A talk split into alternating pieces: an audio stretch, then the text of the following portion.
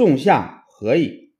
元昊虽然连续几次大败北宋，取得了三川口、好水川和定川寨等战役的重大胜利，但是自己也损失很严重，元气大伤。西夏国小人少，北宋国大人多，在综合国力上，北宋占有很大的优势。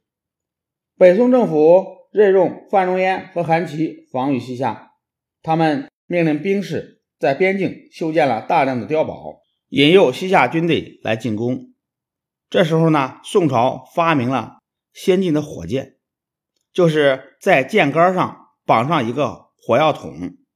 火药桶后面有一根引火绳，点燃导火线，火药燃烧产生气体，借助气体后喷的反作用力，射出来的箭就飞向前方，烧杀敌人。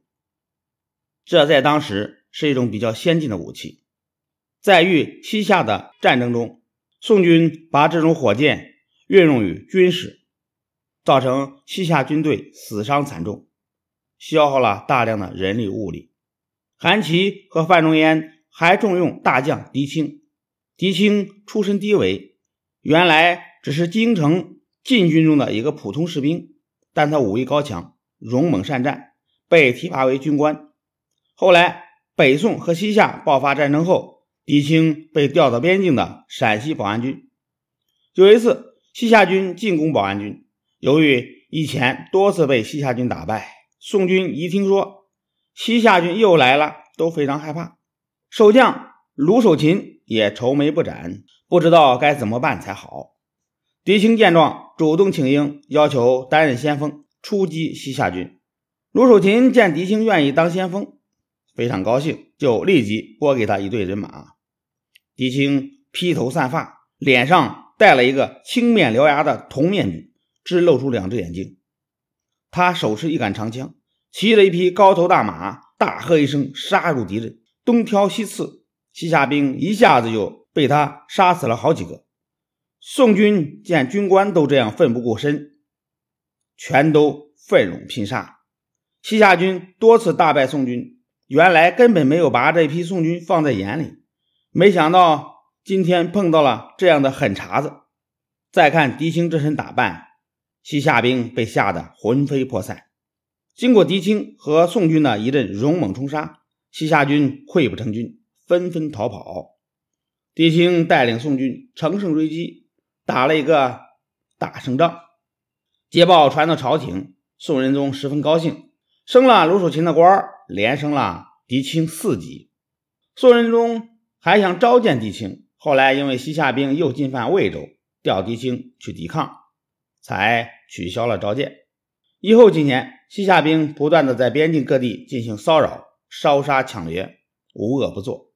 在四年的时间里，狄青前后参加了大小二十五次战斗，受了八次箭伤，但从来没有打过一次败仗。有一次在攻打安远时，狄青身负重伤，但听到西夏的援军赶到，立刻翻身上马，率军冲锋陷阵。在宋夏的战争中，狄青立下了赫赫战功。西夏兵士一听到狄青的名字，就吓得慌忙逃走。在北宋与西夏发生战争之前，双方的贸易形式主要有三种：共使贸易、榷场贸易和民间走私贸易。共使贸易呢，就是西夏派出使者出使北宋，向北宋皇帝进贡，而北宋皇帝呢，则给西夏基本等量的赏赐作为回报。榷场贸易就是北宋在宋夏的边境。设立贸易的场所，双方进行贸易。北宋在保安军、镇戎军等地设立榷场。民间走私贸易就是两国人民在未经官方许可的情况下进行的走私活动。北宋和西夏爆发战争后，北宋政府停止了共使贸易和榷场贸易，对西夏进行经济封锁。仅靠民间走私远远满足不了西夏的需要，元昊只好率军攻打宋朝。四处抢掠，结果引起了北宋更强烈的抵抗。连年的战争使西夏人民困苦不堪，怨声载道。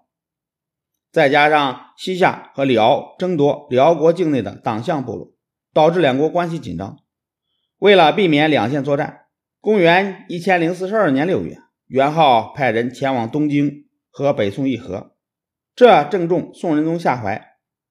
双方经过一年多的谈判，于庆历四年达成协议，史称庆历和议。